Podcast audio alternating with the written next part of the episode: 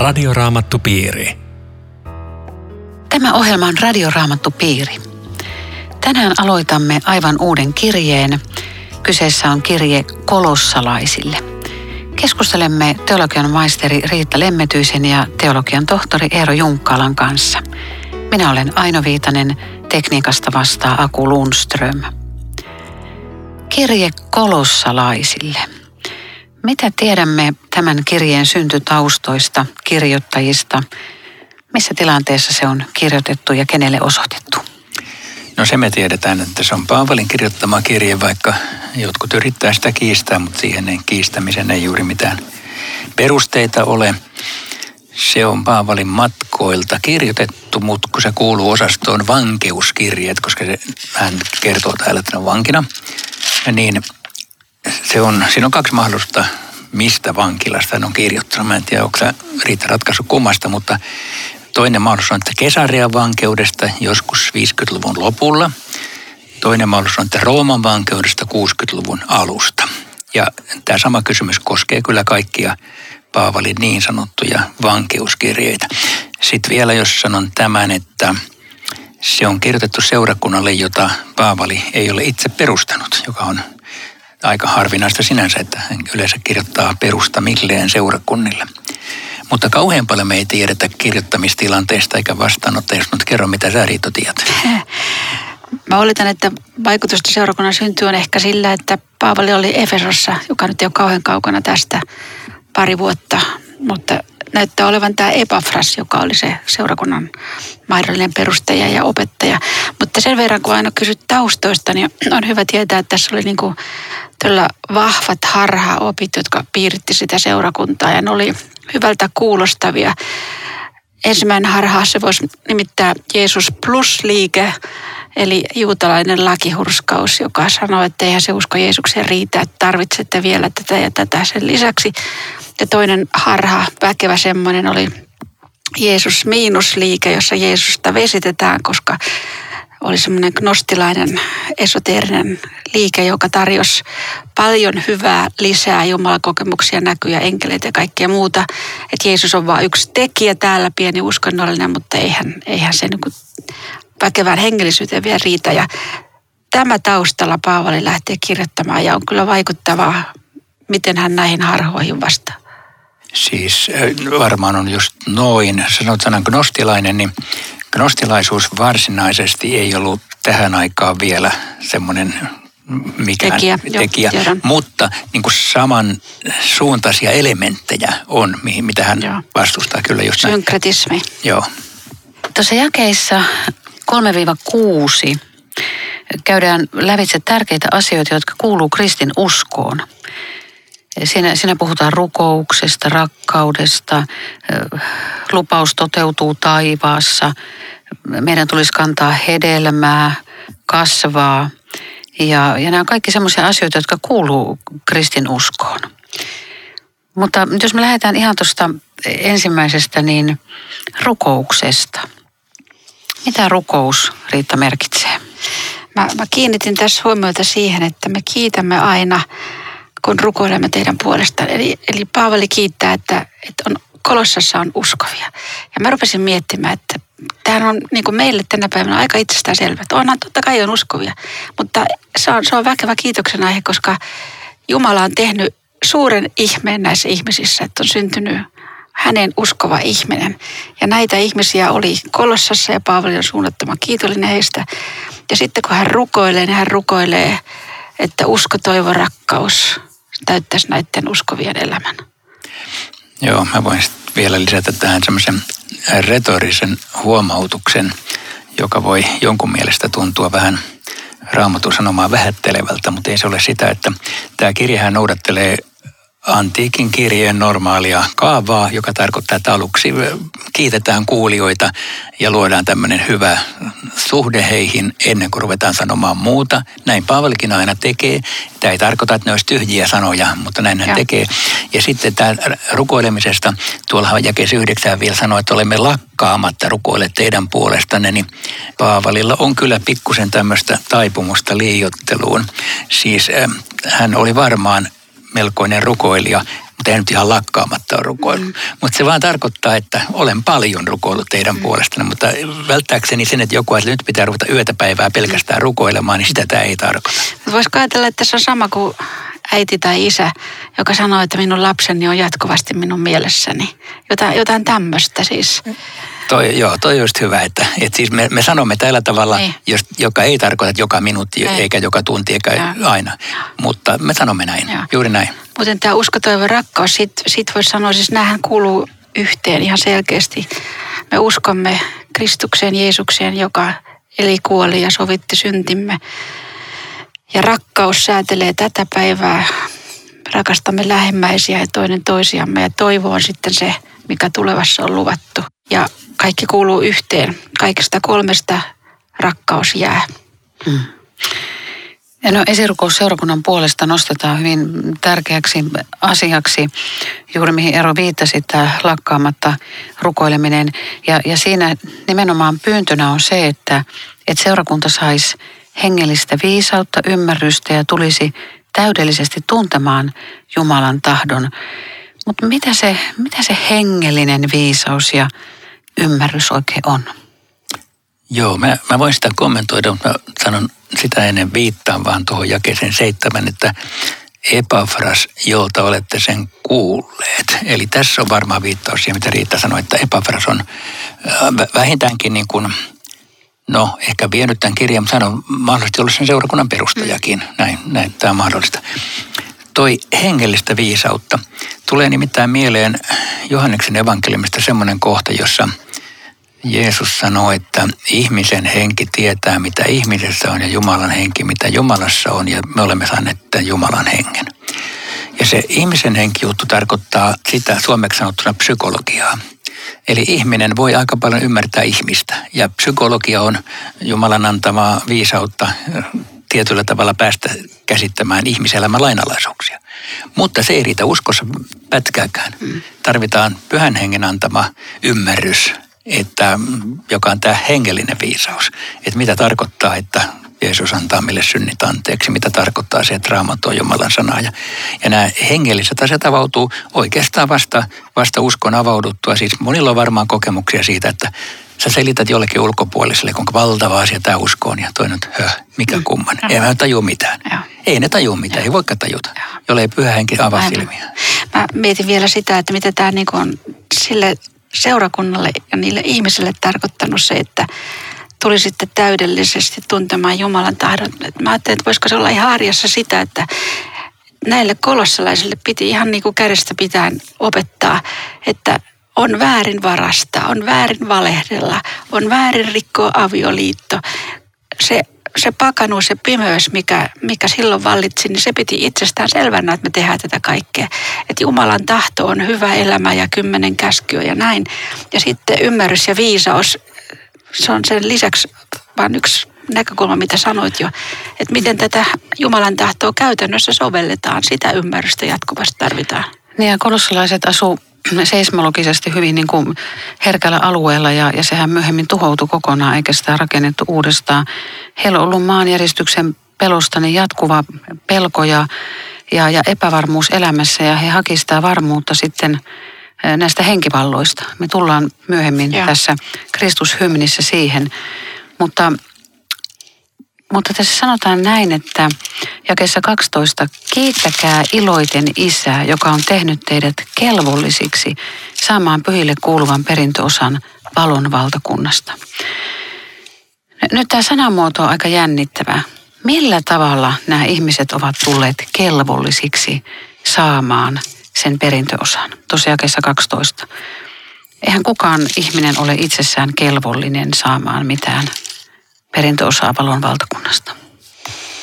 Joo, siihen vastaus taitaa olla seuraava jakeen alku osa. Hän on pelastanut meidät pimeyden vallasta ja siirtänyt meidät rakkaan poikansa valtakuntaan, että ei mitään muuta kelvollisuutta ole kuin tämä. Mm. Mutta että tässä, tässä se on sanottu.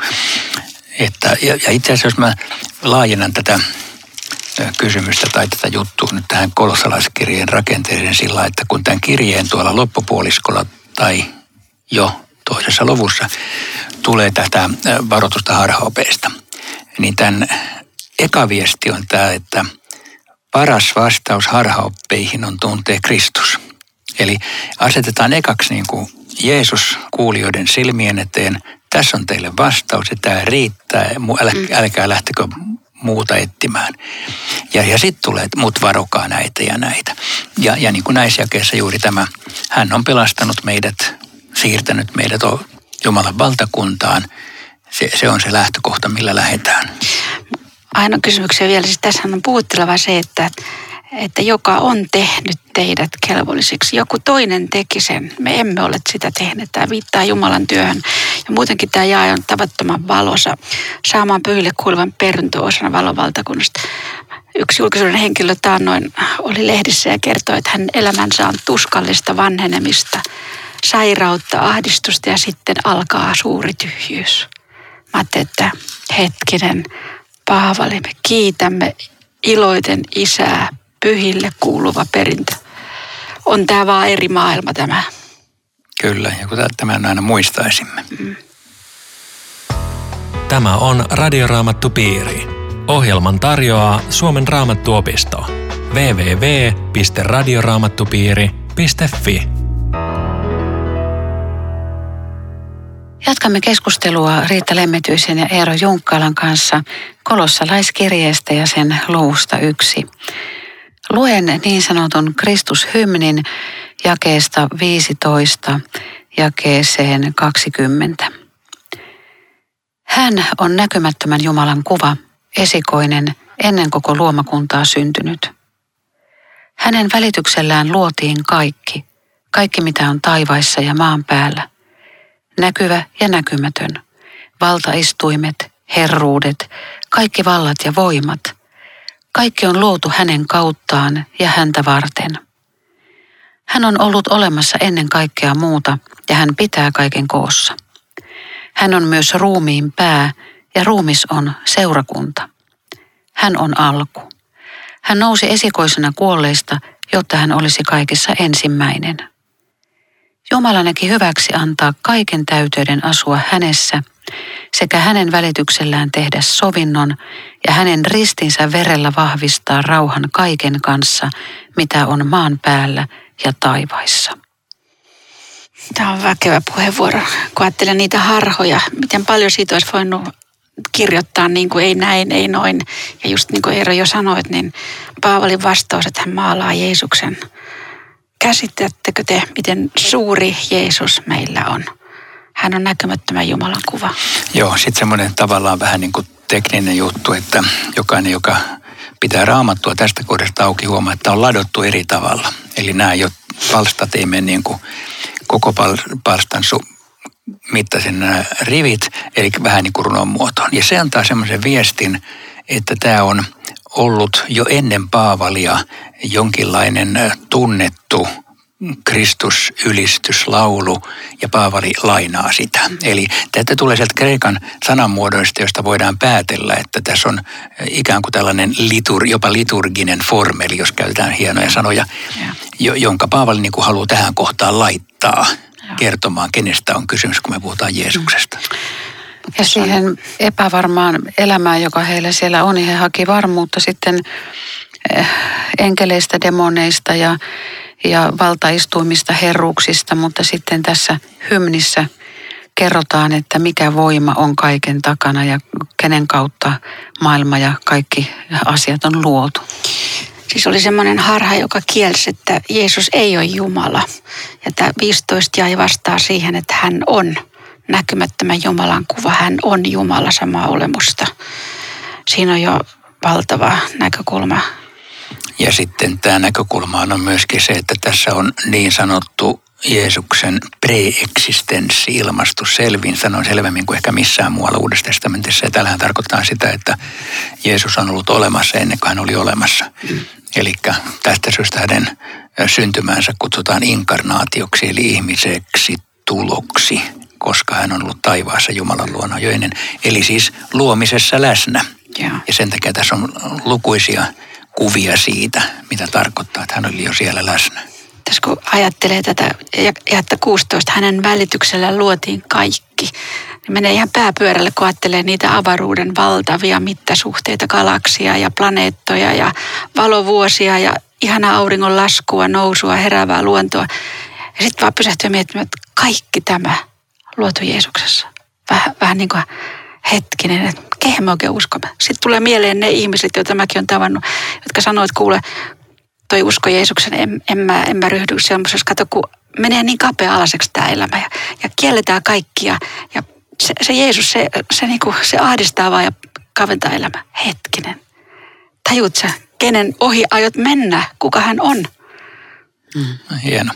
Ja sitten tässä on vielä sellainen melkein niin kuin salainen vihje jossa liitytään raamatun ensimmäiseen sanaan. Mä, mä luulen, että Paavali on sen tietoisesti tehnyt tai sitten pyhä henki, niin ettei Paavali ole huomannut, koska se raamatun ensimmäinen sana hebreaksi bereshit sisältää tämmöisiä ulottuvuuksia, että se tarkoittaa alku, mutta se tarkoittaa myös esikoinen ja pää, jotka tästä luvusta löytyvät.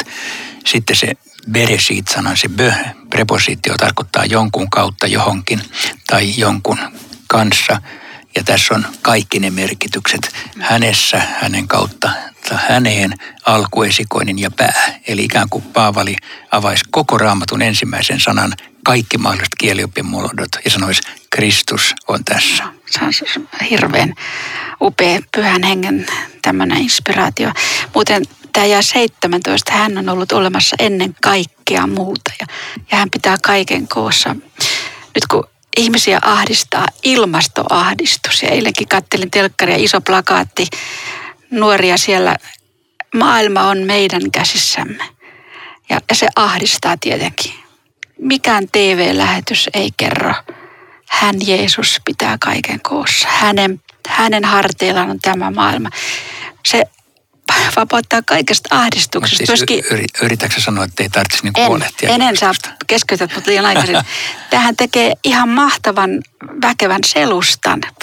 Vastuu on Herran Kristuksen päällä ja me, me saamme tästä ilosta varjella ja viljellä tätä luomakuntaa. Se muuttaa koko, siis se poistaa sen ahdingon, mikä, mikä nykyään vallitsee yhteiskunnassa, että että me, me hoidamme tämän homman. Okei, loistavaa. Me kertoon toi telkkariin. Jos mä saisin, niin mä voisin kertoa tämän, koska onhan tämä siis, tämä on vaan hieno lause. Hän pitää kaiken koossa.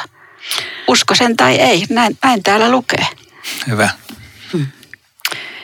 Mennään eteenpäin. Eero, tuossa sanoit, että, että raamattu ja uskonaiset on hebrea ennen kuin ne avautuu, ennen, ennen kuin pääsee niin, niin sanotusti sisälle asioihin. Tässäkin sanotaan jakessa 21, tekin olitte ennen Jumalasta vieraantuneita ja häntä kohtaan vihamielisiä, kun elitte pahojen tekojenne vallassa. Mulla nousi tästä semmoinen ajatuskulku, siis muistatteko semmoista aikaa, kun te ette ole ollut uskossa? Minkälaista se elämä on ollut ja minkälaisia te olette ollut? Että, että tuleeko nyt sellaisia pyhimyksiä uskovaisista, että sitten unohtuu se aika, mitä oli ennen sitä? Siis mä en muista, mulla ei kovin paljon sitä aikaa ollutkaan. Enkä mä ole siis ollut vihamielinen Jumalan liikinä.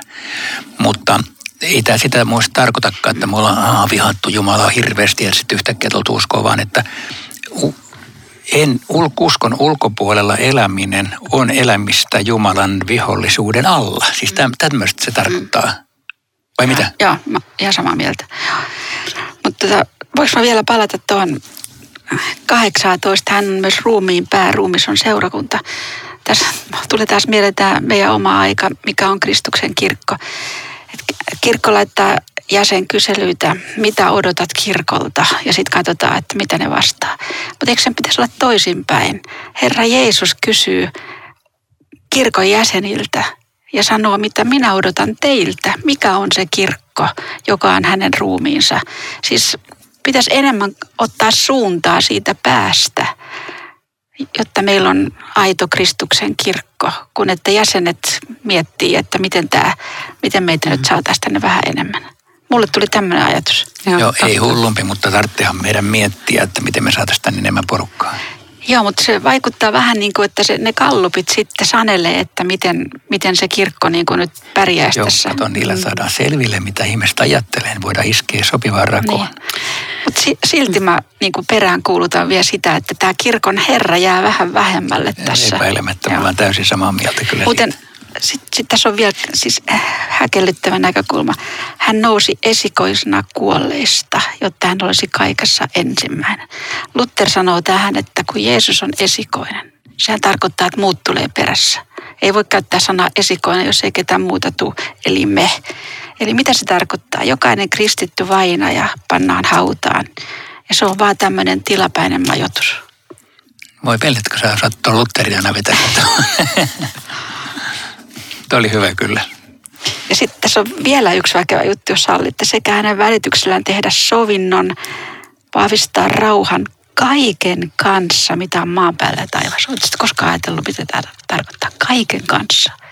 Eli siis voisiko tämä tarkoittaa että ihmiskunnan ja luomakunnan, ne merkitsevät tietysti eri asioita ihmiselle sovitusta ja kaikesta elämää, mutta mä, mä kuvittelin, että tähän sopii se roomalaiskirja kahdeksan, sovitti niin, että kaikki tässä maailmassa palvelee Jumalan suunnitelmaa. Mikään ei voi erottaa meitä Jumalan rakkaudesta. Kaikki palvelee jotakin hyvää, jopa itse paholainen. Toi pitää tietenkin tämä paikkaansa jo, ja, ja varmaan tässä aika hieno ulottuvuus siis koko tähän, tähän hymniin Niin. toi. No, apostoli palvelee kirkkoa ja tuossa jakeessa 24 meille annetaan aika erikoinen asia pohdittavaksi. Ja sen sanotaan näin. Nyt iloitsen saadessani kärsiä teidän hyväksenne. Sen, mitä Kristuksen ahdistuksista vielä puuttuu, minä täytän omassa ruumiissani hänen ruumiinsa hyväksi, joka on seurakunta. Miten te selitätte tätä?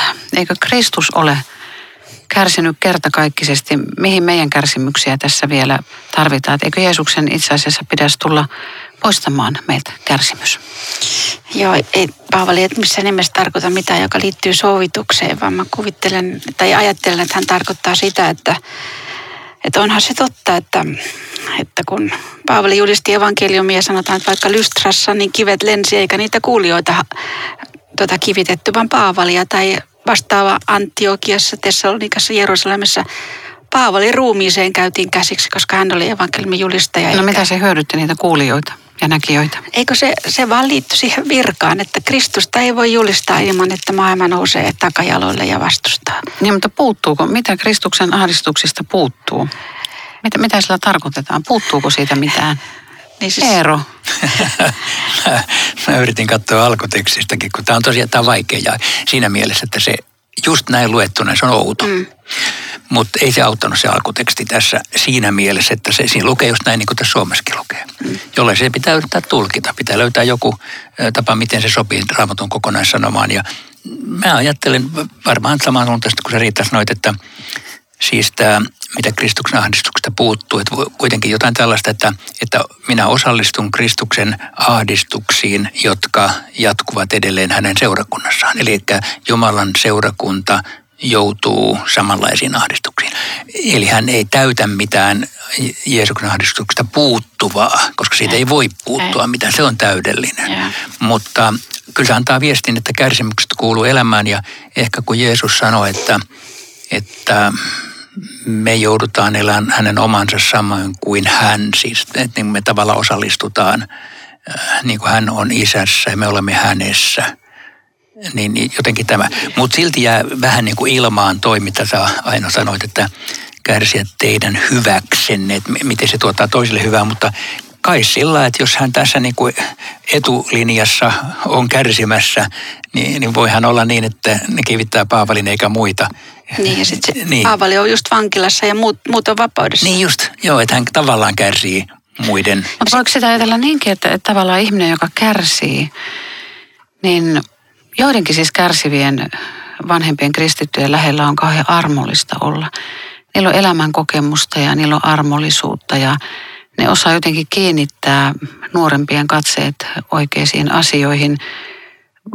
Voiko kärsimys sillä tavalla koitua niin kuin muille tien viitaksi tai opastukseksi jollain tavalla hyödyksi? Mulle tulee mieleen, että onhan psalmeissa suuri määrä ihmisen inhimillistä kärsimystä, joihin sitten jopa Jeesus samaistuu, kun hän niitä rukouksia rukoilee. Että siinä mielessä kyllä on näkökulma just siihen, mitä sanot.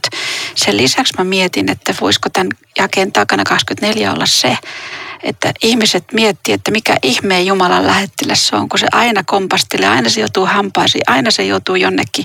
Onko se edes aito Jumalan lähettiläs? Ja tällä Paavali kirjoittaa, että olkaa ihan turvallisella mielellä, tämä kuuluu tähän virkaan. Mitä näette, että mä kestän? Var, varmaan juuri näin, että ja, ja siis samalla se antaa siis sen viestin, että tämmöinen niin sanottu ristinteologia kuuluu kristityn elämään, että se ei ole vain voittoja ja menestystä, vaan siihen kuuluu vastoinkäymiset ja tappiotkin.